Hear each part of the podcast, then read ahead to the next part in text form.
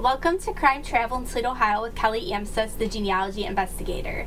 I love old true crime stories from in and around the Toledo, Ohio area and can't wait to bring you another episode of two twisted cases that are explosive and scandalous. So let's jump right in. Tonight's episode is one that I like to call a kerosene murder and choked to death. So, our first case takes place on May 29th of 1874, and you guessed it, a kerosene murder takes place in Toledo, Ohio, in the Fifth Ward. Uh, Miss Charles Hoover made a fire on the morning of May 29th in a wood stove, and after the kindling blazed, she poured on coal oil from a large can, thinking it would hasten the burning of an obstinate fire. Well, this resulted in, you guessed it, an explosion. And Miss Charles Hoover was fatally burned.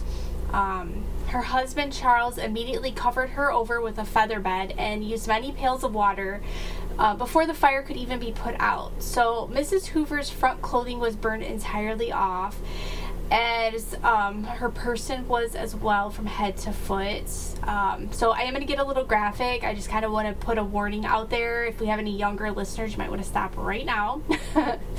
So the flesh from Mrs. Hoover's upper part of her body was actually burned off all the way to the naked bone. Um, so that paints a lovely picture. Poor Mrs. Hoover. Uh, unfortunately, she did not live to see the morning, and she left behind four children and a nursing baby.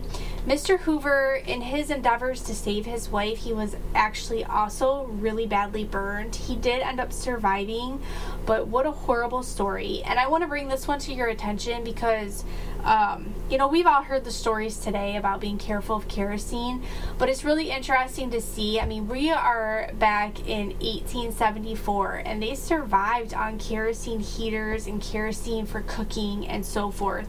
And to just see that, you know, this was happening back then, um, although, you know, the stories aren't as big, it is something that can kind of be eye opening.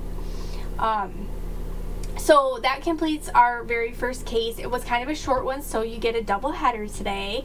Um, our second case is one that unfortunately we hear far too often in the Toledo, Ohio area.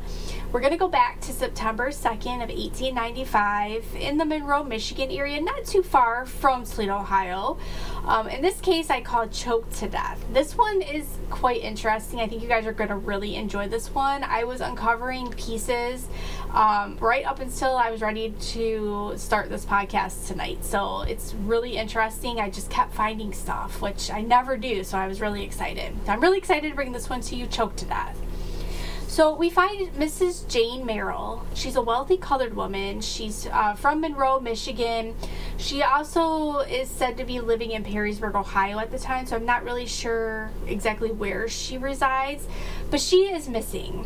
Um, she's been missing since about July 5th of 1895 so our story is kind of going to unfold here. And it's going to just kind of there like i said there's layers so it's going to keep getting really interesting as we keep digging. So by september 7th of 1895 the mystery of her disappearance is cleared up suddenly by the discovery of the badly decomposed body of mrs merrill in a brush heap on the farm. Um, i don't know if this is her farm i don't know if it's the larkins farm but we will build on this um, so John Larkins, this gentleman, he was immediately arrested for murder right then on September 2nd. Or 7th, sorry, it's the 7th. So as we move through this case, I'm noticing that John Larkin's name changes to Enos. I don't really understand it. Um, I could find neither in the records, so I'm not really sure which one it is, but it is quite interesting there's different publications that publish the story so um, a lot of times because you're basically playing old-fashioned telephone when you're giving these stories to different um, news outlets across the country during this time um, names do get really muddled. So i'm not really sure if that's the reason behind why he is first called um, john larkins and then he changes to enos but they are the same people so I, I just don't understand it. So now we're going to move to September 14th, a couple days away. Um, in 1895, new evidence is found against, now his name is Enos Larkins. He's going to be Enos for the remainder of our stories. Um, he is suspected of forging and murdering Mrs. Jane Merrill And this was received by John O. Zabel, Z A B E L, who's a lawyer. And it's in regards to a letter that um, uh, supposedly was written by Mrs. Jane Merrill. Larkins um, is the that's his alleged victim at this time. Mrs. Merrill is of Perrysburg, Ohio, and there's this letter that's written supposedly by her on September 3rd. The letter states that Miss Merrill had married a John Adams and she did not care any longer for her pension. She turned over the balance to Enos Larkins, so that's kind of suspicious, right? She also turned over to Larkins a note against a Petersburg man. Um, it is known that Enos was actually in Petersburg on September 2nd, so this automatically makes him a prime suspect at this time. So the detectives are behind the scenes and they're working. And on September 22nd, a few days away from September 14th of 1895, Mrs. Enos Larkins makes her entrance into the story. She actually confesses that she killed Mrs. Jane Merrill, her husband's benefactor, whose bones were found in a funeral pyre built to hide the evidence of the crime. Mrs. Larkins says that Mrs. Merrill came to her house in the evening to collect rent and abused both her and her husband. Mrs. Merrill started a quarrel with Mrs. Jane Merrill. I mean, I'm sorry, Mrs. Larkins started a quarrel with Mrs. Jane Merrill, and she ended up throwing a stick of wood at Mrs. Merrill, striking her on the side of the head, and it killed her instantly. Then Enos dragged her body to the woods where a grave was dug that very night. The body was finally buried in the woods a few days after the incident had occurred. Mrs. Merrill's household goods were actually moved out of the Merrill house to make people think that she moved away. Um, so this was very calculated, right? Mrs. Larkins now, she admits that she actually impersonated the murdered woman, writing the lease mortgage to the lawyer, John A. Zabel, signing Mrs. Merrill's name, asking him to turn over all her papers in his possession over to Enos Larkins, who was rightfully the heir. So there's a lot of details that just keep unfolding. Now, a couple days later, on September 26, Mrs. Enos Larkins, who is the wife of Enos Larkins, after she's made her confession, detectives are dissecting her confession. They're finding some truths to it. Mrs. Larkins has, at this point, she's made several confessions. She's just been talking, blabber, blabber, blabber. But the last confession that she made was actually verified. Many of the details were rendered authentic. So, Mrs. Larkins, she's giving more details. She's stating things that the murder was premeditated as, instead of just a result of a quarrel, and that the crime was actually committed, now get this, on June 24th instead of July 5th. It's also been found um, that the hole for Mrs. Merrill's body was dug well in advance to the murder, which definitely makes it premeditated. On the afternoon of June 24th, Mrs. Merrill, who's also referred to in many articles as Old Lady, um, so she must have been just an older woman, she came to the Larkins home to collect some money. While Enos Larkins, um, on the pretense of showing Miss Merrill a huge turkey's nest, I mean, this story just, it, the layers are just ridiculous. He's telling her there's this huge turkey's nest, she's just gotta see it. So he gets her to go out into the woods with him. While they're out there, he chokes her to death. Then he starts a fire in a brush heap and burns her body to a crisp. Enos then gathers the bones together, brings them back to the house, and burns them once more. So the remains were actually, after all said and done, put into a three gallon crock and then they were placed outside of the Larkins' doorstep where the sheriff, Sheriff Mills, found them on the fateful day in early September. I mean, like, how moronic can you be? Like, this is horrible. So now we're gonna skip ahead a little bit. Some time has passed. Detectives have been doing things behind the scene, like they are trying to get their case solid. On October 23rd, Mr. and Mrs. Enos Larkins they are jailed in in regards to being suspects of murdering Miss Jane Morrow Merrill near Monroe, Michigan, just outside of Toledo, Ohio. So this is our basis.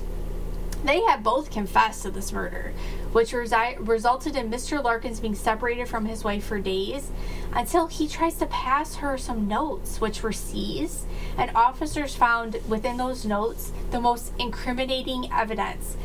Mr. Larkins broke down after being found out and made a full confession.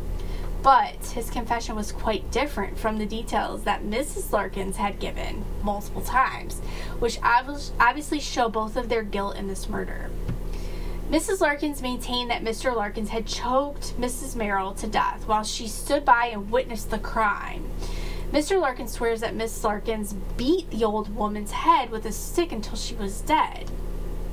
So there's these two conflicting stories, and detectives have to work now to figure out who's telling the truth. Mrs. Merrill had been informed um, of a turkey's nest, which we had talked about prior, and had gone with Mr. and Mrs. Larkins to the supposed location of the nest on the evening of September 29, 1895. Obviously, we know this is incorrect, right? Um, we now know that this happened in June, so now there we see some of this fabrication. The afternoon prior to what they're saying is September 29th, Mr. Larkins had dug a grave for Mrs. Morrill. After Mrs. Merrill's death, Mrs. Larkins insisted that the body needed to be cremated, so a brush heap was built and the bar- body was partially burned at that point. As you can see, there's there's truths in this and there's lies in this. Mr. Larkins was adamant that Mrs. Larkins was guilty of murder of two of her children before he married her. At the time of their marriage, Mrs. Larkins had a baby of six months old. The child was given into the care of her sister, Mrs. Lizzie Simpson, who lived in Pittsburgh, Pennsylvania. Now, today, uh, when this this is all happening in October of 1895, that child had since died. So there's lots of weird things going on, right? So I just kind of want to simmer on this a little bit, make sure we have all of our facts right. So, Mr. Larkins pretty much is saying Mrs. Larkins did it. He's kind of retracting his confession. I think at first maybe he was trying to protect her. We're not really sure what was going on there. But there's a lot of weird circumstances, right? Now let's move forward a little bit. We're going to go to November 22nd of 1895. The Larkins case in Monroe, Michigan had finally come to a close. This hardly ever happens, you guys. I barely ever find these clothes articles. I'm so excited. So, Mrs. Larkins' twins were placed in the care of an aunt. Mrs. Larkins was sentenced to Jackson Prison for life by Judge Kinney for the murder of Mrs. Jane Merrill. She was taken to prison at once. Mr. Larkins walked free. So obviously, whatever they were finding, and when he pointed out that her other children, her previous children, actually had been murdered by her hand, I don't really know how the case played out. Um, I didn't find the actual log with the case file, which is kind of disappointing because it is such an interesting case. But we do know that she was charged and sentenced to life in the Jackson prison in Michigan. So, what an interesting story. Not one I was planning on finding, but really excited to find. Um, I hope you guys really enjoyed that. As usual, I'd like to keep my podcast episodes kind of short and sweet, um, something that you can listen to on the go. So, I'm so glad that you tuned in.